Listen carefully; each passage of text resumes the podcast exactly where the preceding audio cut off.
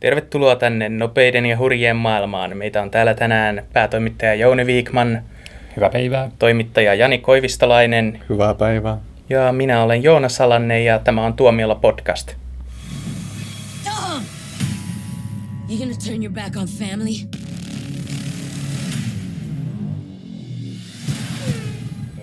Sanoit sen aiheenkin tuossa jo, mutta mä en tiedä, onko musta kauheasti iloa. Mä en, mä en tiedä, mitä osia mä oon nähnyt näistä Fast and Furious-leffoista. Siis et, et tiedä, että sä oot nähnyt kuitenkin. Öö, no, nyt tuli tämä kasi-osa, öö, Fast and Furious 8, eli Fate of the Furious. En ole nähnyt. Öö, en nähnyt seiskaa. Mikäs oli se osa, missä oli se maailman pisin kiitorata? Se, missä se lentokentällä ajo lentokoneen kanssa kilpaa puoli tuntia ja se kiitorata vaan jatkuu ja jatkuu. No, Jani, osaatko sä vastata tähän kysymykseen? No, mulla on itse asiassa sama juttu, että en ole ihan varma, mitä näistä osista on nähnyt, koska ne niinku muussaantuu sellaiseksi sutuksi mun mielessä, mutta ainakin ne ekat kolme on nähnyt. Ja jotain, ehkä vitosen. Ja, Ja, ja, sitä Kiitorata-leffaa ennen mä näin sen yhden leffan, missä se joku oli kuolevinaan, mutta joka ilmeisesti sitten ei ollutkaan kuollut, mutta mä en muista, oliko nämä toisien seuraavat osat.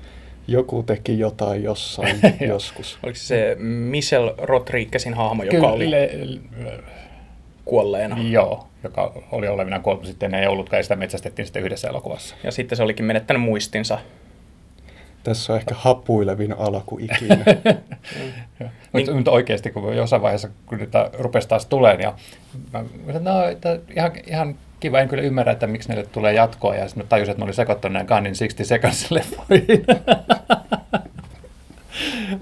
To, toi on kyllä oikeasti ihan hauska pointti, että me varmaan puhuttiin tästä silloin pari vuotta sitten, kun me tehtiin podcastia Fast and Furiousista, mutta me ei taidettu olla silloin nähty vielä tätä seiska, sitä seiskaa, joka silloin sai ensi iltansa. Mm. Siis Jouni, sähän tykkäät supersankarisarjakuvista. Joo. No eikö Fast and Furious vähän niin kuin jo muistuta supersankarisarjakuvaa, että niitä tulee jatkuvasti lisää, nämä juonet on ihan älyttömiä, hahmoja on aivan liikaa. Ja, Jatkumon kanssa mennään vähän miten sattuu. Joo, joku hahmo on välillä kuollut, mutta sitten käy ilmi, ettei se oikeasti olekaan kuollut. Ei se on siitäkin, ettenkö mä katsoisi, kyllä mä katsoisin, jos sopivasti sattuisi eteen, mutta jostain kumman syystä nämä pari viimeistä on ollut semmoista, että mä oon joutunut tekemään jotain muuta. Mä oon joutunut tekemään töitä, voitko kuvitella? Ootko sä nähnyt sen seiskan? En, en. Siis kaksi viimeistä nyt puuttui. Mä olitan, että se Kiitorata juttu oli se kutonen. Vitonen oli kai se, missä Michelle Rodriguez oli kuolevinaan. Ja sitten nelosesta en ole ihan varma, onko nähnyt sitä kolmonen, eli tämä tavallaan sarjan kuulumaton Tokyo Drift. Sen mä olen nähnyt.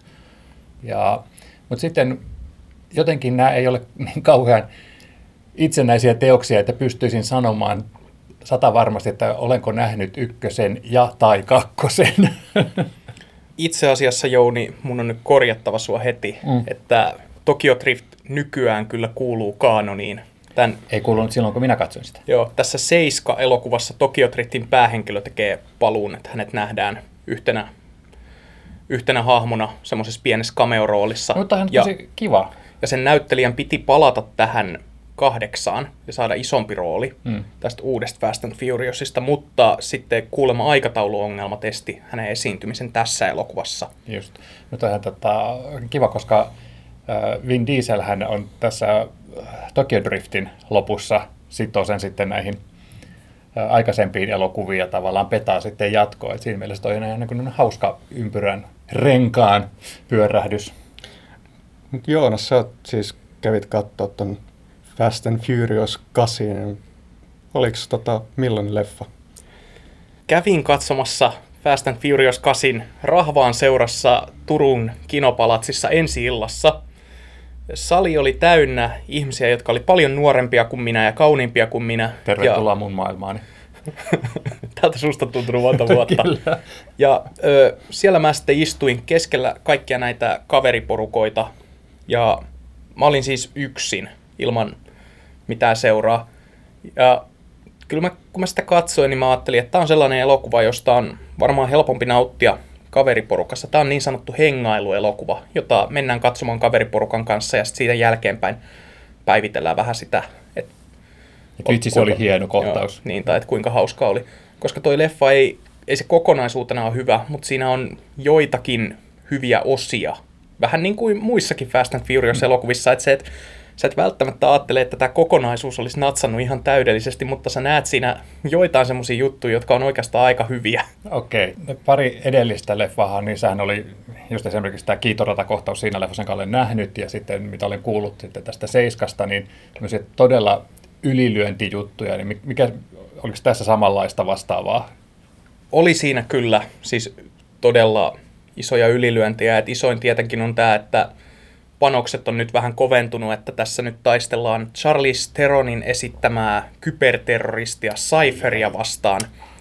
Ja, ö, Mistä ne keksii noita koodinimiä itsellä? Mut, mutta tässä on niinku hyvin suuri spoilerien vaara, koska tämä leffa, että mä sanoisin, että sä tuut nauttimaan monista yksityiskohdista tässä elokuvassa enemmän, jos ö, mä en nyt paljasta niitä, vaan että ne tulee yllätyksenä. Vaikka tämä leffan juoni, juoni ei ollut mitenkään kauhean syvällinen, hmm. mutta tässä on monia semmoisia juttuja, jotka on ehkä parempi jättää yllätykseksi, koska voi mennä se puhtaan älyttömän iloittelun puhdas ilo, niin mennä vähän pilalle. Voidaanko me keskeyttää hetkeksi tämä äänitys ja mä käyn piirtämässä ristin seinään, koska tämä on ensimmäinen kerta ikinä, kun mä kuulen Joonaksen olevan huolissaan spoilaamisesta. mä en, mä en oikeasti, mä olen todella Joonas, mä, mä olin ylpeä susta. Did you ever think you'd betray your family the way you did today? Mä itse asiassa luin pari arvostelua tästä elokuvasta ja jossain niistä tätä leffaa kritisoitiin siitä, että siinä oli yritetty luoda jotain tällaista niin vakavaa draamaa ja tällaista hahmojen välillä. Ja niin kuin, tuliko sulla se sama fiilis? Suoraan sanottuna ei. Mäkin luin jotain arvosteluja, missä sanottiin, että tämä elokuva on liian synkkä ja kun mä katsoin tota, niin mun tuli niin sellainen ajatus, että ootteko te katsonut samaa elokuvaa kuin minä? siis tää on elokuva, jossa taistellaan käytännöllisesti katsoen Lamborghinilla ydinsukellusvenettä vastaan. Ei se, ei se nyt niinku voi ottaa itseään kauhean Maalla vakavasti. Merellä? Taitaa olla merellä. Okei. Okay. No, eli, eli siis tota, synkkä ja vakava eivät olisi ne kaksi sanaa, joilla sinä kuvailisit tätä elokuvaa. Ei tosiaan, että siinä on, mä sanoisin, että siinä on synkkiä kohtia. Siis hmm. yksi hmm yksi synkkä kohtaus, joka on vähän niin kuin, ei ihan natsaa muun elokuvan sävyn kanssa, mutta ei se mun mielestä yleisesti ole mitenkään synkkä, jos synkällä tarkoitetaan ahdistavaa, mutta jos taas puhutaan elokuvan valaistuksesta, niin sit mä voin olla samaa mieltä, että se on aika synkkä.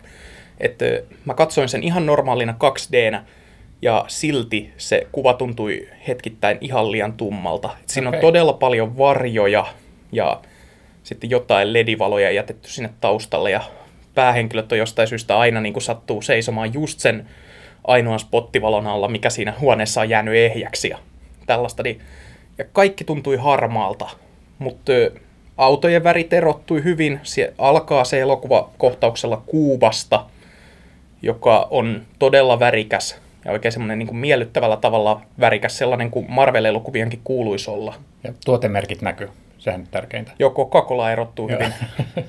onko tässä, onko tässä niin kuin, että pahikset juo pepsiä ja hyvikset juo kokista niin kuin jossain kasaritoiminta-elokuvassa aikoinaan? Mä en ole koskaan nähnyt tuollaista elokuvaa, jossa olisi tuollaista tuotesijoittelua ollut. Joo, oikeasti sitä ei ilmeisesti enää voi tehdä ihan samalla tavalla, mutta on jostain lukenut, että nekin on päässyt käymään. Toi, toi niin hyvä story, että mä haluan uskoa tuohon.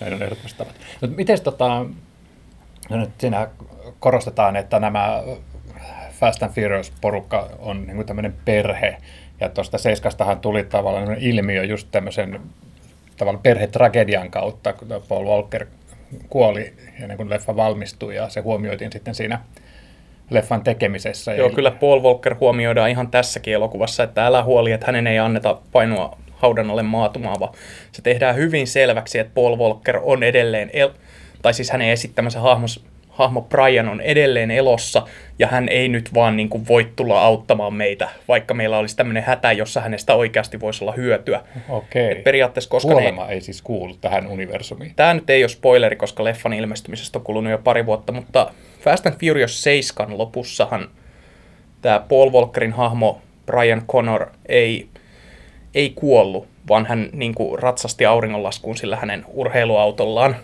Ja lähti niin kuin elämään elämäänsä muualle, mikä on ihan tyylikäs ratkaisu tällaiselle mm. lopetukselle. Mutta se aiheuttaa sen ongelman, että nyt kun se hahmo on hengissä, niin nämä elokuvan tekijät on kokenut tarpeelliseksi laittaa tähän leffaan niin semmoisia dialogipätkiä, että Brian voisi auttaa meitä. Ei, me sovimme, että Briania ei enää oteta mukaan. niin kuin, sä, sä vaan niin kuin mietit, että toi on vähän niin kuin kiusallista, että ei me nyt oikeasti vaadita mitään syytä sille, minkä takia Briania ei voi hakea apuun. Olisiko tämä sitten saanut aikaan syytökset siitä, että tässä vakavasti yritetään pohtia asioita? Niin, varmaan. Että, siis ongelmahan tuossa niin tuntuu tulevan siitä, että tämä Brianin esittäjä Paul Walker oli kuitenkin yksi tämän sarjan harvoista kiintopisteistä, joka oli kuitenkin ollut mu- ainoana näyttelijänä mukana sarjan ekas, ekoissa kahdessa elokuvassa ja oli Tokio Driftia lukuun ottamatta kaikissa elokuvissa kuolemansa asti. Niin nyt tällä sarjalla on semmoinen tietty ongelma, että Paul Walker ei ole enää käytettävissä tämmöiseksi mies päähenkilöksi, vaan nyt se on niin kuin isommin Vin Dieselin ja Dwayne Johnsonin harteilla, jotka taas on omalla tavallaan karismaattisia, mutta he ei ole samalla tavalla semmoisia symppiksiä, semmoisia tavallisia ihmisiä. Niin, ne on semmoisia niin velmuja silmä, silmäniskijöitä, mutta sitten jos tarvittaisiin tavallaan semmoinen niin samastuttavampi hahmo, niin, mm. niin sit se nyt sitten ilmeisesti loisti poissa olollaan. Ja sen takia mä nostin tuossa alussa esille nämä supersankarisarjakuvat, koska Dwayne Johnson, Vin Diesel, Jason Statham, kaikki nämä hahmot on semmoisia superhahmoja tässä elokuvassa. Tällä elokuvalla ei ole enää minkäänlaista tekemistä todellisuuden kanssa, joka sillä silloin aluksi ekan varmaan kolmen elokuvan ajan oli. Siis tässä ekassa elokuvassa juoni taas lähtee käyntiin siitä, että Vin Dieselin hahmo varastaa jonkun läjän DVD-soittimeen. Nyt kun katsoo, että kuinka pitkälle ollaan tultu näissä jatkoosissa, niin tulee kyllä vähän sellainen fiilis, että niinku, onko tämä enää sitä samaa elokuvasarjaakaan. Toi ei ihan totta. Ja sitten vielä tämä niinku vuoristorata, mitä Fast and Furious elokuvasarja on käynyt läpi, että ensimmäinen elokuva oli monien mielestä hyvä, toinen elokuva oli monien mielestä pettymys, ja kolmas elokuva taas sitten oli, että mietittiin, että mikä tämä juttu nyt on, mikä tämä suunta on, koska sehän oli täys spin-off. Ja sitten nelososa oli kans pettymys, mutta sitten yhtäkkiä vitosesta tulikin semmoinen elokuva, joka saikin kriitikotkin puolelle ja sitä pidetään hyvänä elokuvana. Oletteko koskaan aiemmin kuullut elokuvasarjasta, joka veti, vietti ensimmäiset neljä elokuvaa käytännössä keskinkertaisuudessa, sitten siitä tuli hyvä viidennen elokuvan kohdalla. Monikaan elokuvasarja ei saa mahdollisuutta edes jatkua näin pitkään. Tämä on kyllä ihan totta. Sinänsä mielenkiintoinen luku elokuvan historiassa, vaikkei niin elokuvan merkkipaaluihin ehkä kuulukaan. Te, jos vertaa noihin aikaisempiin osiin, niin miten sun suosikkien joukkoon tämä uutuus nyt sijoittuu? No sanoisin, että tämä menee ennen Fast and Furious 2, eli Too Fast, Too Furiousia, mutta silti saattaa olla huonompi kuin Tokyo Drift. En ole Oho. ihan varma, miten asemoisin kutosen ja vitosen tähän jatkumaan. En minä tiedä. no, hauska tämä nimet. Tämä kyllä niin, niin ehkä eniten käyty, käytetty niin sitä aivovoimaa niin näiden nimien pohtimiseen verrattuna esimerkiksi juoneen. Joo, halu... niin sekavaa seurakuntaa. Haluatko Jari käydä läpi taas nämä nimet tässä?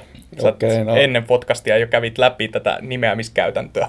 Siis ainakin sen ekan nimi oli The Fast and the Furious. Sitten Too Fast, Too Furious, no okei, okay. siinä on sellainen ihan toimiva gimikki. Mm. Sitten Fast and Furious, Tokyo Drift, koska se oli siihen aikaan spin-off, niin okei, senkin nyt annetaan mennä silleen, niin kuin, että se ottaa vähän etäisyyttä näistä muista. Sitten neljäs, siinä on taas ne samat henkilöt, niin oh, mitäs nyt tehdään? Tehdään siitä Fast and Furious, eli jätetään vaan se tö alku siitä pois. Niin sehän tekee sitten nimestä jo niinku heti niinku uuden, uuden mm. täysin uuden. Ja miten siitä jatketaan, no sitten aletaan numeroimaan näitä. Sitten tulee Fast Five, eli Suomessa se oli pelkkä Fast and Furious 5. Sitten on vähän niin kuin tylsä Fast and Furious 6, mutta seitsemäs elokuva oli englanninkielisissä maissa Furious 7. Furious 7, mä muistan, että se oli kuva. Hmm. Ja uusin elokuva oli, oli englanninkieliseltä nimeltään The Fate of the Furious.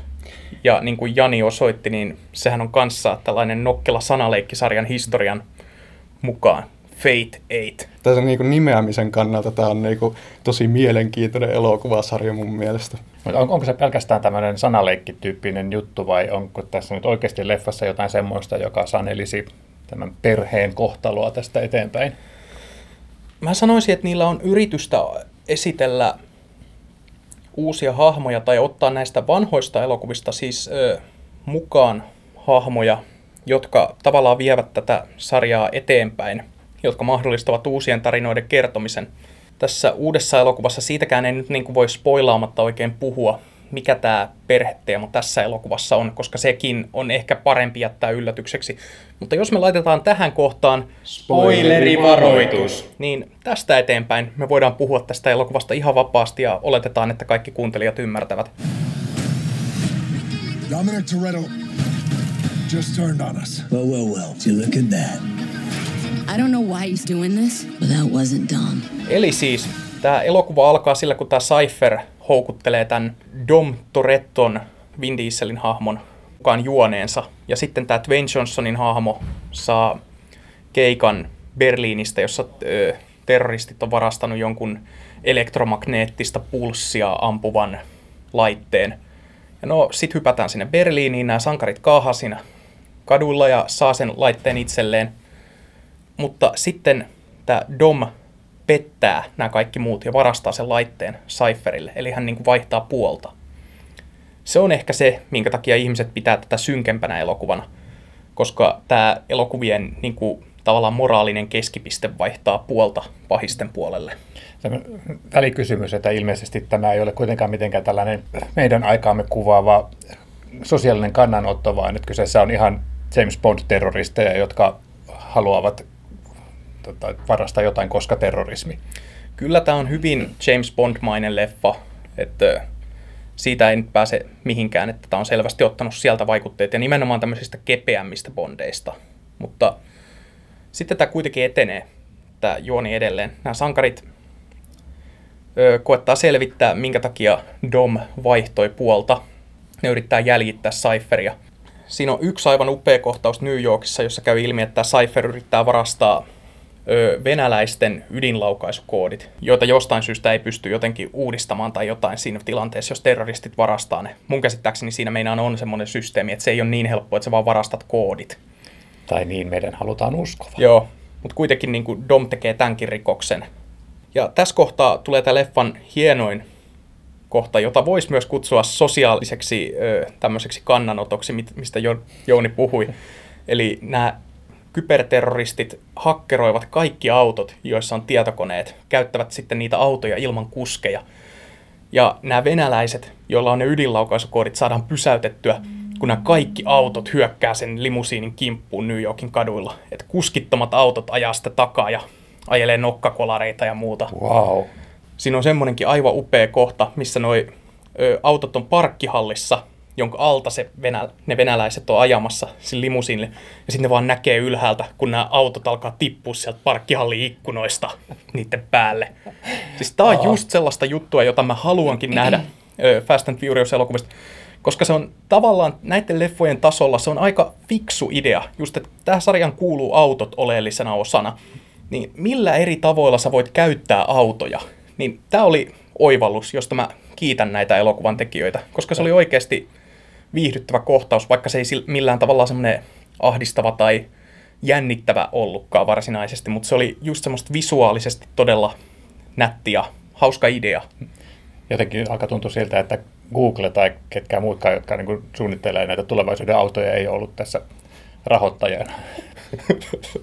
Mä mietin tota ihan samaa tuossa elokuvan aikana, että oo, Google ei tarvitse tykätä tästä. Mutta sitten tämä juoni siis etenee vielä. Kun ne ydinlaukaisukoodit on saatu, niin ö, Cypher suuntaa Siperiaan, jossa on tämmöinen venäläinen tukikohta, josta löytyy sukellusvene, jossa on ydinaseita.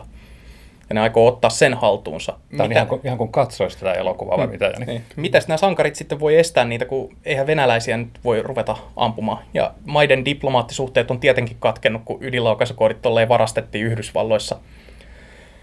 No tämä elokuva tekee tämän todella laiskan Hollywood-ratkaisun, eli tietenkin tämä tukikohta just sattuu olemaan separatistien haltuunsa ottama, joten niiden ampuminenhan on ihan täysin ok, ilman että missataan arvokkaita Venäjän markkinoita. Täysin loogista. Siis tehdään vielä ihan selväksi, että nämä on sitten separatisteja, jotka on ottanut tämän tukikohdan haltuunsa. Kuulostaa hyvältä. Mm. Ja siitä seuraa sitten hieno takaajokohtaus öö, meren jäällä, kun ne yrittää estää sitä sukellusvenettä pääsemästä pois sieltä jostain poukamasta. Nyt mä oikeasti harmittaa, että mä en ollut katsomassa tota. Mm. Joo, kuulostaa kyllä tosi absurdilla tavalla hyvältä. Tämä on just semmoinen elokuva, jossa sä tykkäät tavallaan selittää sitä juonta, koska kun sä sanot sen ääneen, se tuntuu tosi absurdilta. Että sellaiselta, niin kuin, että jos sä pizzaisit tätä elokuvastudiolle, niin sä voit vaan kuvitella sen, kun mä olisin lopettanut tämän selostuksen. Edessä on studiopomoja ja kaikki on vaan hiljaa. Sikarin savu nousee kattoon ja sitten joku, joku siellä huoneen päädyssä nousee ylös tuolilta ja alkaa taputtaa. Just, no, rahasäkit nousee sieltä tuolien vierestä pöydälle, niitä aletaan työntää sua kohti. Oh, shut up and take my money. Just. Nerokkuutta. Hmm. Pitääpä kaahata katsomaan.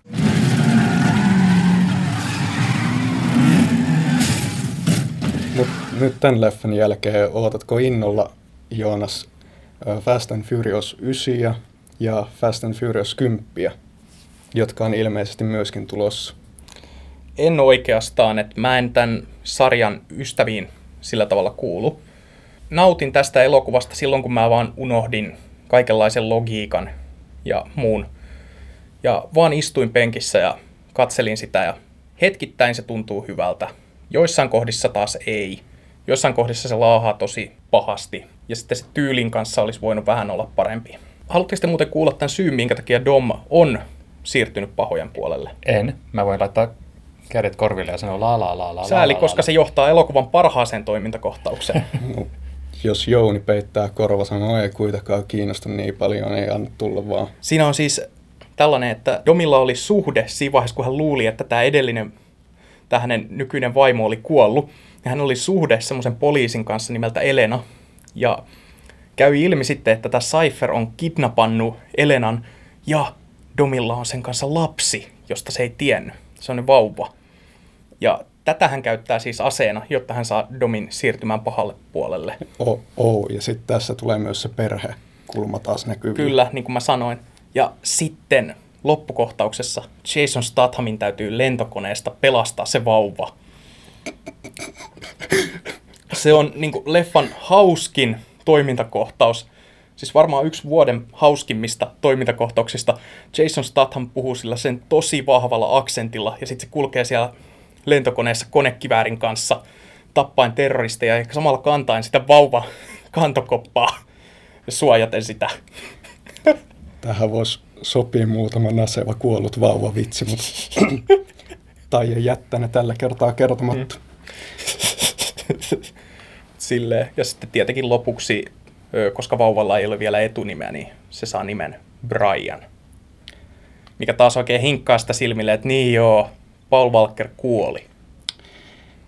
Veikkaan, että niinku kovikaan moni katsojista ei ole kyllä unohtanut sitä, että sitten ei tarvitsisi hirveästi muistutella ihmisiä. Niin, ja tavallaan mä toivoisin, että tämä sarja siirtyisi vähitellen eteenpäin. Mä itse asiassa veikkasin, että tässä olisi joku tällainen Van Damme-mainen kaksoisolento tarina tässä takana, että että se onkin tämän hahmon kauan kadonnut kaksoisolento, joka on kidnappannut tämän hyvän version itsestään, koska kaikkihan tietää, että aina kun on kaksi niin kuin kaksoset tai kaksosolennot, toinen on hyvä ja toinen on paha, eikö näin? Tässähän itse asiassa alun perin puhuttiin siitä, että Paul Walkerin veli olisi ottanut tämän edesmenneen veljensä paikan tässä Brianin roolissa tai sitten ö, kokonaan uutena hahmona, mutta sit, se sitten päätettiin jättää tekemättä ja jatkaa kokonaan puhtaalta pöydältä. Tässä elokuvassa on yksi semmoinen juoniyksityiskohta, josta mä haluaisin vielä puhua, mikä oli mun mielestä todella ärsyttävä. Tiesittekö, että tässä elokuvassa on Helen Mirren? En tiennyt. Tiedätkö, ketä hän esittää? Vielä vähemmän tiedä sitä. hän esittää Stathamin äitiä.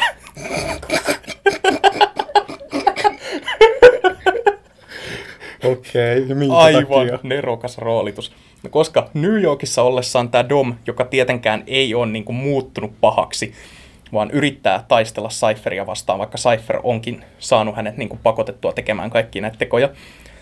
Hän ajaa auton semmoiselle sivukujalle ja väittää, että siinä on joku vika, nostaa konepelli ylös ja sitten jostain syystä sillä kujalla ei ole yhtään kameraa, josta hänet näkisi sen konepellin takaa. Ja sitten siihen sopivasti ajaa semmoinen oranssi pakettiauto eteen, niin että ei näe mistään kamerasta, että onko se Dom vielä siellä. Sillä hetkellä hän livistää semmoiseen brittiläiseen pubiin, jossa tämä Helen Mirrenin hahmo on, ja jonka Dom jostain syystä tietää, että hän on siellä. Ja sitten hän käy tekemässä tämän diilin. Hän niin kuin antaa Stathamin niille, jos, jos ne käy pelastamassa sen hänen vauvan sieltä lentokoneesta, koska silloin hän pääsisi niin kuin vapaaksi. Kun sä ehkä toivottavasti joskus näet tämän elokuvan, niin sitten kun se kohtaus tulee, niin sä voit vaan oikeasti miettiä, mitä helvettiä tuossa tapahtui, koska ne myöhemmin paljastaa, että sen pakun kuljettaja oli semmoinen kuubalainen kuski, joka nähdään siinä alussa siellä Kuubassa ihan pienissä kohtauksissa, joka, ö, jolta Dom ansaitsee kunnioituksen. Niin mitä helvettiä se kuubalainen kuski siellä teki? Miten Dom oli neuvonut sitä kuskia ajamaan sen pakun just siihen eteen, just siihen oikeaan kulmaan. Miten Dom edes tiesi, että siinä ei ole kameroita siinä kadu, sillä kadulla, tai just sillä puolella, että sieltä pystyisi näkemään vaikka toisesta kadun päästä. Siis tämmöinen asia rassas mua ihan saakelisti, koska se tuntui niin laiskalta kirjoittamiselta, ja siinä leffassa ei ollut ilmeisesti tarpeeksi vau- vauhtia, että se olisi pystynyt peittämään tämän, että tässä kohtauksessa on oikeasti vähän laiska ratkaisu.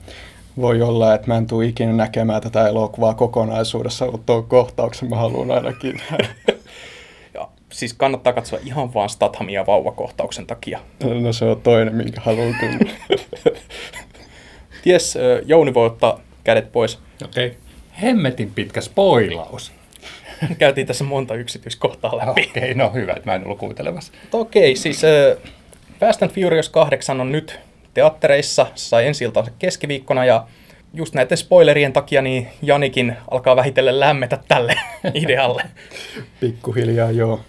Mutta siis kiitos kaikille kuuntelusta. Me jatketaan taas ensi viikolla, Uusin jolloin, juhlitaan erään Hollywoodin suurimman elokuvatähden synttäreitä. Oh, it took longer than I expected.